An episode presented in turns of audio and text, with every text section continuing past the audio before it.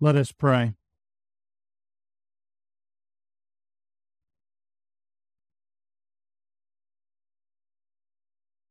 Father God, as we are before your word this morning,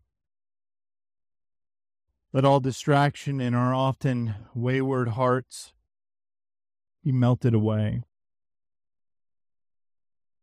Let us just sit for a little while, partake from your word, so that we might be blessed in its offering, so that through this bread we might have life.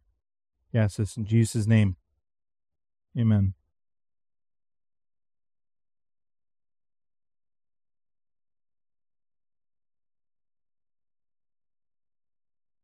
When it comes to our lives, we worship a God who, when we are troubled, and we're very much in a passage where Moses is troubled. You know, as this passage began, Moses has this boldness uh, to approach this burning bush. He hears his name said twice. He says, Here I am, Lord. And yet, the longer he is in the presence of God, the more troubled, the more uncomfortable seems to become.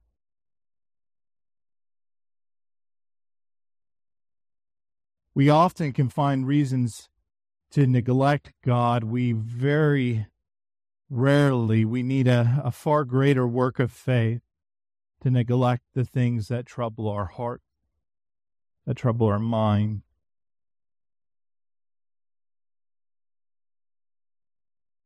And this passage really speaks to that reality.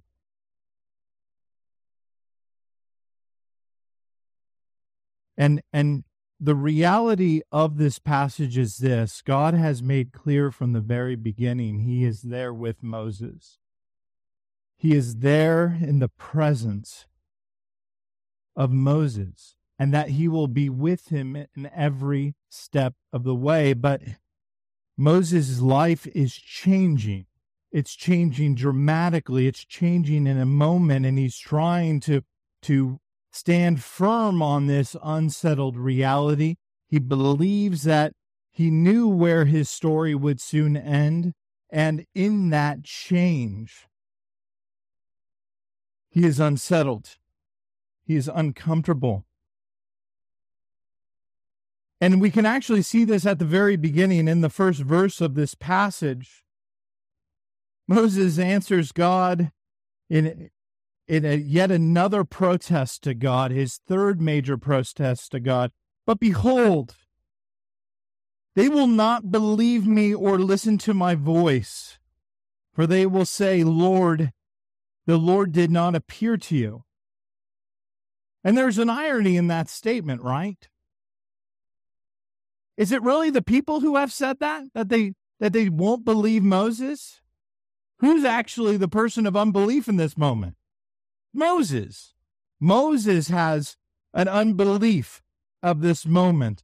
He's he's doing that classic kind of projection that often we can do when we we get caught in uh, maybe a sin or something. It's it's they. It's someone else's fault. It's it's kind of that projection. His lack of faith, his lack of confidence, which will be exposed by the time we're uh, through this part of uh, the passages of, of Exodus. We'll see it, I believe, in verse 13, if I'm not mistaken.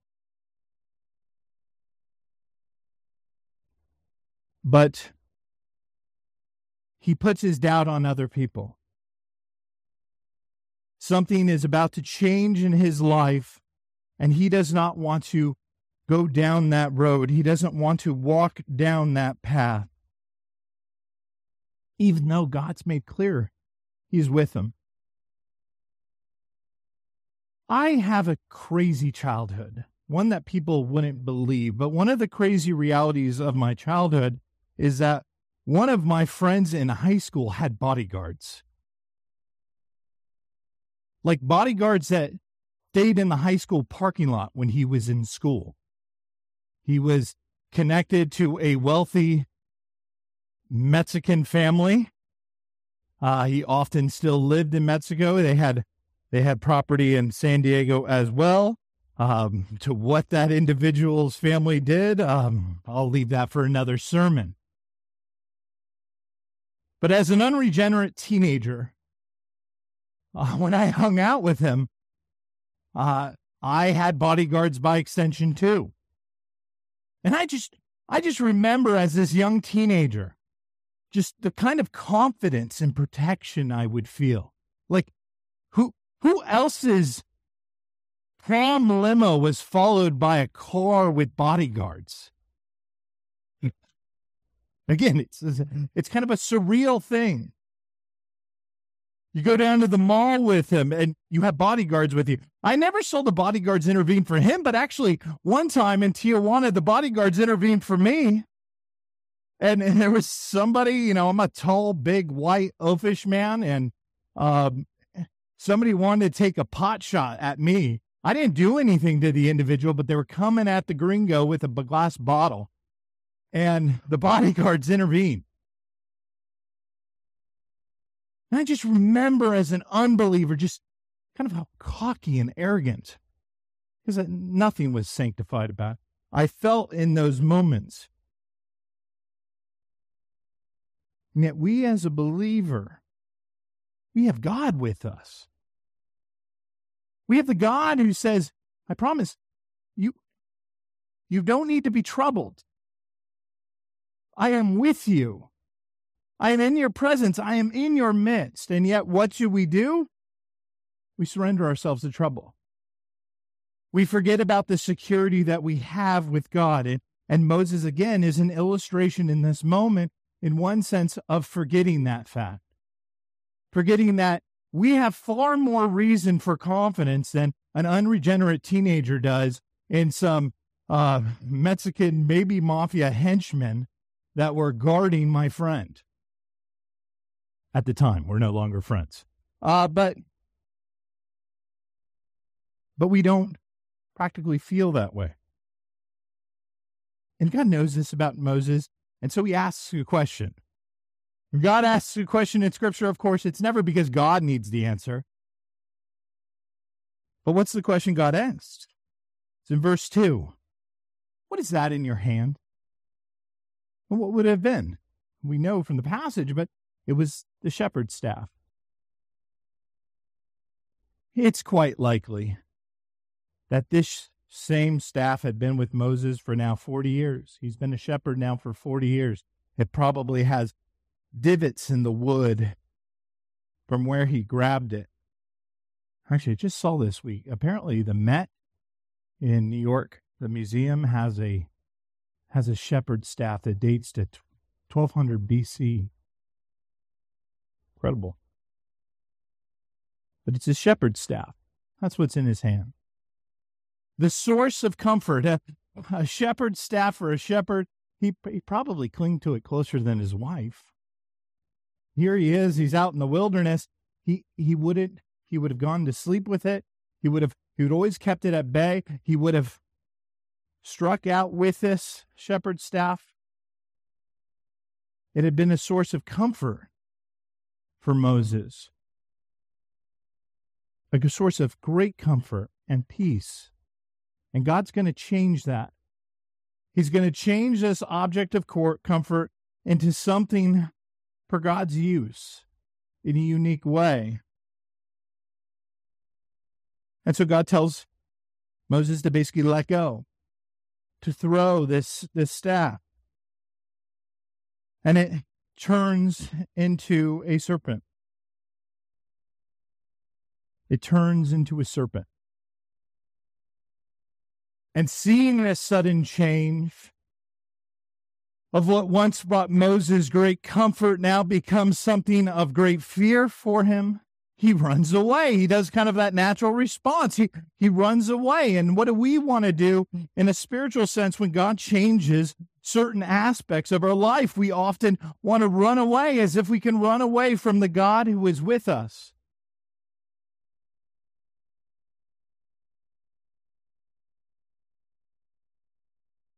This is the serpent staff that Moses would have protected his sheep from snakes with. This is the serpent staff that Moses would have grabbed the sheep that were errantly walking away. This is the serpent staff that would have protected Moses in his life, and it's changed. And the amazing thing about this serpent staff is that it actually survives 800 years after Moses. It actually is a serpent staff that not only Moses had, but it eventually gets passed down and eventually gets passed down even through the kings. The kings themselves had access to it until the point in time where Hezekiah, King Hezekiah, in his reforms, in seeing this serpent staff being worshiped as an object of worship, has it destroyed. But God has changed this little dead piece of wood. The best thing you can ever read on this serpent staff is by Francis Schaeffer. It's called uh, No Little People, No Small Places, I believe. Well worth reading. If you if you want a copy of it, email me after the sermon. I'll give you I'll let you read it. But Francis Schaeffer points out that this serpent staff this little dead piece of wood in the hands of a living God will do remarkable things. It does remarkable things in the passage we're in. It turns into a serpent itself, but uh, that serpent, of course, this this staff will also lead to other great moments, other great wonders and miracles, the parting of seas, the, the turning of the Nile into blood, the, the, the freeing people from poison itself when they look upon it, which the Gospel of John eventually points out in chapter 3 is an illustration of the gospel itself, of how we look to Christ in order to be cleansed from the poison of sin. One other thing I want to point out about this little serpent staff as it's passed down through the kings. When we think of Psalm 23, that great psalm that, as people often want to hear it in their own moments of transition from this life to the next, there's that little line by David, the King David. Your rod and your staff, they comfort me. And one of the things about this serpent staff that we often, this staff of Moses, we don't think about as it's going to be called by the end of this chapter now the rod of God, the staff essentially of God, is that David had access to that staff. And so, in part, I believe some of what David's saying is I remember what you did for Moses. I remember that when Moses was troubled, when Moses doubted, that you still, through this staff, whether it was evading an army or going up against the wicked Pharaoh or, or what have you, that you answered him faithfully as a good God in all his times of trouble, troubles, and he would have been able to see this staff. He would have had access to it as he considered and wrote the words of Psalm 23. And so this is the first sign. Actually, the book of Corinthians and uh, 1 Corinthians chapter 14, verses 22 through 25, it tells us something I think is very helpful for us to consider in this moment. The difference between sign, signs and wonders. Even Jesse had a slide uh, from Peter's sermon in Acts uh, day of Pentecost, talking about signs and wonders. What's the difference? The Bible seems to hint there is a difference. This is the difference between signs and wonders. Signs are for believers. Signs help build the faith of believers. When we are in troubled times and we can see the work and handiwork of God, the sign of God's fingerprints, his providential plan in our lives, those signs are meant to give us comfort in our troubled times. Whereas wonders, wonders are what the unbeliever sees. Oh, that's incredible. That's amazing. And yet, as we'll see throughout the Exodus story, wonders don't change unbelievers. The wonders that Pharaoh saw did not change his heart. It didn't affirm his faith. It didn't grow his faith, but signs. It was the signs are for the faith, faithful, for the believer.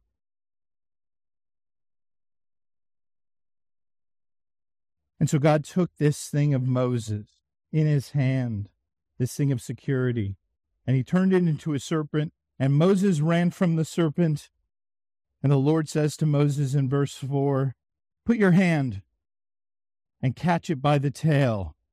And so Moses reaches out his hand and he catches it by the tail and became a staff in his hand once more.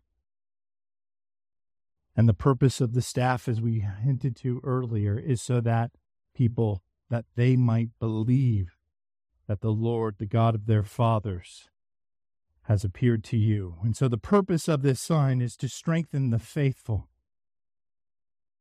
And then again, the Lord said to him, Put your hand inside your cloak. I should have worn a jacket. The cloak would have been close, a, a pocket, a bosom, he's asked, a, it would have been close to his heart, a little pocket that you would put something secure by. So God tells him to basically go inside of his cloak and reach his hand in. And now there's a little bit of minor debate about this verse. Some see this as a foreshadowing of the sign of the sixth plague, which is the plague of boils. That's I don't take that view. There's a reason in the text. Some see this as a sign for what will happen, I believe, in Numbers chapter 12 of leprosy in the camp. I don't take it that way either. And I don't take it that way actually because of the wording of this. Because as Moses removed the hand that he had put in his cloak, it's described this way He took it out. Behold, his hand was leprous, like snow. And that leprous like snow immediately made me think of one of my favorite passages. And it really is one of my favorite passages uh, in all the Old Testament, Leviticus chapter 13, starting in verse 9. And the reality of Old Testament leprosy is, is that leprosy often presents itself or presented itself uh, in red kind of blotches. It could be kind of small, it could kind of be contained. It, and and so when the community of the faithful kind of builds out their laws and and their requirements of how do you how do you deal with pandemics? How do you deal with contagions? Um, our leaders are not consulting that kind of wisdom. But how do you deal with these things? The person with small red blotches in a contained area, that would be they would be called unclean in the camp. They would actually have to be removed from the camp because those red blotches they're they're kind of undetectable in one sense, but but those would be a, a contagion, a contagion to the camp. So what if you wanted to get back into the camp? Well, let's read these verses. Starting in verse 9, this is what I was just referencing. When a man is afflicted with a leprous disease, he shall be brought to the priest, and the priest shall look, and if there is a white swelling in the skin that has turned the hair white, and there is raw flesh in that swelling, so like a reddish thing. It is a chronic leprous disease in the skin of the body. And the priest shall pronounce him unclean. He is, shall not shut him up, for he is unclean. But then there's a second description of leprosy. And it comes to us in verses 12 and 13. And if the leprous disease breaks out on the skin so that the leprous disease covers all the skin, of the diseased person from head to foot, so far as the priest can see, then the priest shall look. And if the leprous disease has covered all his body, he shall pronounce him clean of the disease. It has all turned white. He is clean. Here we have a troubled Moses. And a troubled Moses is he has to be doubting also because he knows the problem of sin in his own heart. Leprosy is always tied in scripture to the idea of sin itself. Think of the death sentence that leprosy was to the community of the faith. Think of how, if anybody coming up to you would walk up to you, you had to scream, I'm unclean. I'm unclean. Stay away from me. I'm unclean. And yet God's word offered a, a, point of redemption for the crying leper, for the one who pronounced that they were unclean. And the hope was this you would actually look at your leprosy and you would hope, please let it turn white. Please let it turn white. Because then it would be clean before the Lord and you would be welcomed before the community.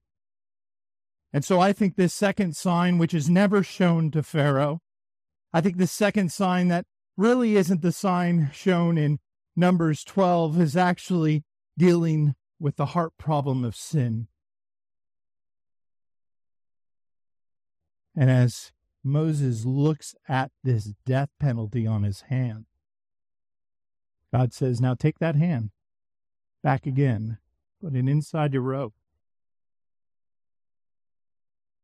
Your worry about your health, your worry about the death that is seemingly ensuing on your hand, put it back in close to your heart, and God makes it right again.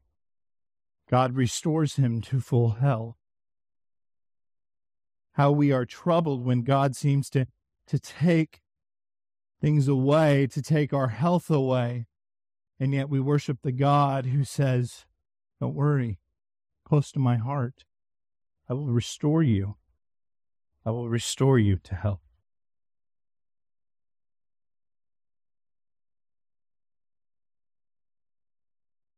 And then, as we continue to move through this passage, we have the next sign.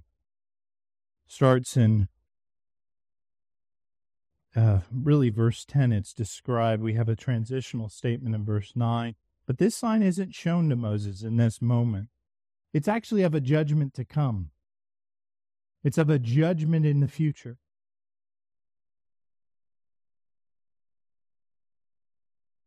Oh, it's not verse 10, but we read in verse 9 If they will not believe even these two signs, or listen to your voice, then you shall take some water from the Nile and pour it out on dry ground. And the water that you shall take from the Nile will become blood on dry ground. When you're in this book of Scripture, when you're in Exodus, it really cannot be emphasized enough how important the Nile was to the Egyptians. The Egyptians truly have one of the great empires in world history, but one of the ironies of the empire that develops is they don't get too caught up in expanding their borders all that much. There's a couple reasons for this. They they develop a belief where if they die outside of Egypt, they they can't necessarily go to the the afterlife. But also there is this reality that they're protected by wilderness and they have this greatest of all rivers that just protects them. It's it's like this heart-shaped river in the middle and and their enemies really can't mount a, an aggressive attack against them it seems they seem to be so utterly secure that's why they can have such great building projects that that the world over loves to go see and to go view. I think still today, Cairo is the most traveled airport in the world. People want to see these things. Because in that world, in that ancient world, they were the country of all wisdom. They were the country of the greatest religion. They were the country of the greatest buildings. They were the country of the greatest philosophies. They were the country of the greatest power. They were the, the country protected by borders that it seemed that no major army could come against. And God says to those people, I will judge them. I will judge them if they do not hear my voice. They do not receive my word. I will judge that nation. I will turn that which they believe is gives them the greatest security, the greatest wealth, the greatest prosperity. I will utterly destroy it. And I'm so happy that we can't even think of a country in our own day where this very thing is being plundered. This very kind of security that we falsely have surrendered ourselves to as a society. I, of course, speak in jest. This was the reality of the three signs, which would be wonders to those who, who do not believe, just wonders. But then Moses says to the Lord, starting in verse 10, O my Lord, I am not eloquent, either in the past or since you have spoken to your servant, but I am slow of speech and to tongue and of tongue. And the Lord said to him, Who made man's mouth? Who makes him mute or deaf or seeing or blind? Is it not I, the Lord? Therefore go, and I will be with your mouth and teach you what you shall speak. But he said, Oh, my Lord, please send someone else. The cat's out of the bag. Moses has finally admitted what this all is about. He is troubled that God is sending him. He does not care enough that God has already promised that he will be with him through it all. It cannot conquer his troubles and his fears in this moment. And it's now, at this moment, the scriptures say of the Lord, he grew, he's, he was angry. And starting in verse 14, then the anger of the Lord was kindled against Moses, and he said, Is there not Aaron your brother, the Levite? I know that he can speak well. Behold, he is coming out to meet you, and when he sees you, he will be glad in his heart.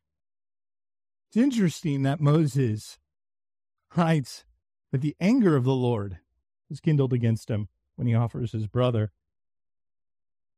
You shall speak to him and put the words in his mouth, and I will be with your mouth and with his mouth, and teach you both what to do. He shall speak for you to the people, and he shall be your mouth, and you shall be as to him uh, as God to him. And take in your hand this staff with which you shall do the signs this son of Israel, this son that the Lord has called, this favored son of Israel, this most unique son of Israel in the Old Testament, would not go out alone. He would not go out alone. And the irony becomes God is gracious. God grants his older brother to come alongside of him. But actually, in Moses' lack of faith, if you really consider the life ministry of Aaron, a lot of times he created more headaches for Moses than he did help. And yet, God is gracious, God is kind. I, I almost wonder sometimes if this is why he sends the disciples out two by two. He knows that at those troubled times, those critical moments in our lives, we struggle to just truly rely upon our Lord in those moments. Uh, we we fear God and coming to God more boldly in such moments. And yet, there is a son of Israel that goes out alone. And for that, we turn quickly to John chapter 14. John chapter 14, to put this in context, Judas has just left to betray the Son of God, betray him unto death. And Peter has just been told, You will betray me also.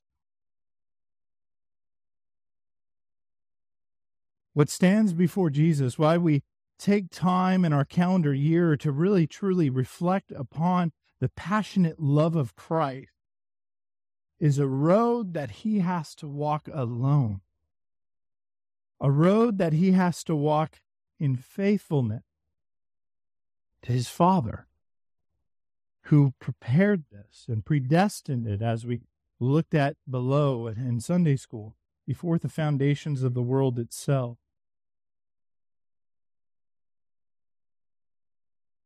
And it's it's incredible. Because in this moment where he knows he's going to be betrayed by all of them, his desire at the beginning of 14 and I I've preached on this passage before and I just want to pull out one part, but the language here is marital engagement eh, type of language. I'm not really going to dive into that, but I want us to focus on two things.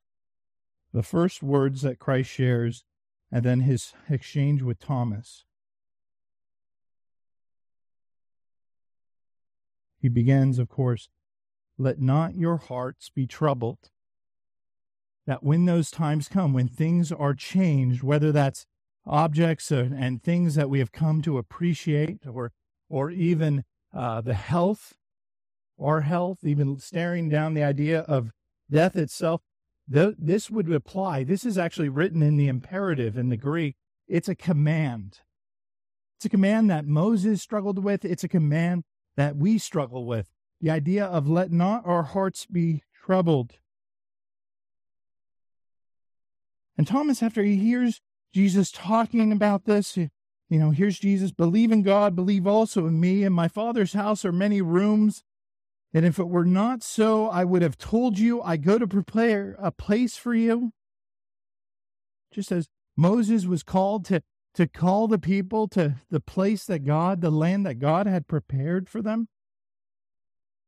If it were not so, I would have told you, uh, and if I go to prepare a place for you, I will come again and I will take you to myself, that where I am, you may be also. This is the God who's always with us. And you know the way to where I am going. And Thomas said to him, Lord, we do not know where you are going. How can we know the way? He's troubled. He doesn't understand the way. And Jesus said to him, I am the way, I am the truth, I am the life. No one comes to the Father except through me. If you had known me, you would have known my Father also. From now on, you do know him, and you have seen him. The Lord is with you.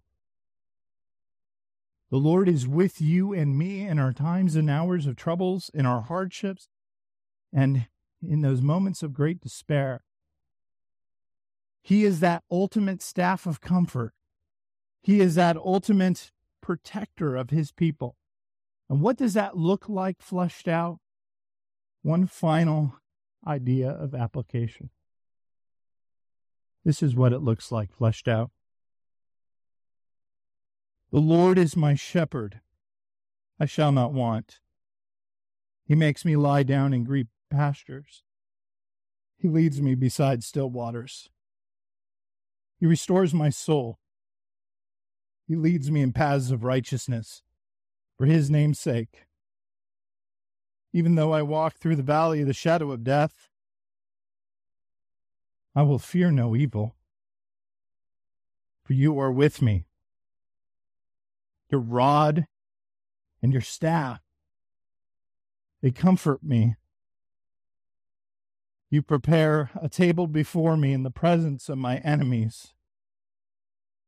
You anoint my head with oil. My cup overflows. Surely goodness and mercy shall follow me all the days of my life, and I shall dwell in the house of the Lord forever. Amen. Amen. Let us pray.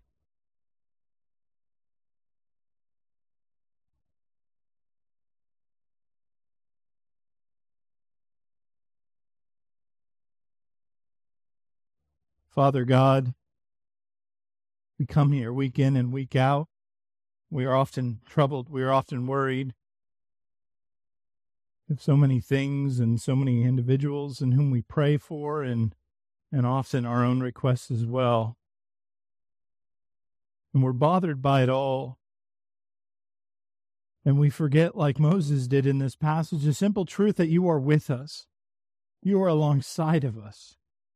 And that is enough. That is enough in every hour, in every need, in every situation. And yet we constantly throw up things in order to doubt your word, to doubt uh, your faithfulness, and to give in to that which troubles us. And yet, Lord, as we saw in this passage, you use those troubles to strengthen the faith of others. Your troubles have a purpose for us. And it's a purpose both to strengthen our faith and the faith of others. And so, as we look out and we see those troubled within our community, and we also look out and, and look within and consider the trouble within our own hearts, we thank you that you have not left us, you have not forsaken us, that you continue to bless us, and that our trouble will be reason for the continued growth and faith we have in you and trust we have in you but also for others as well. We praise you for this truth in Jesus' name. Amen.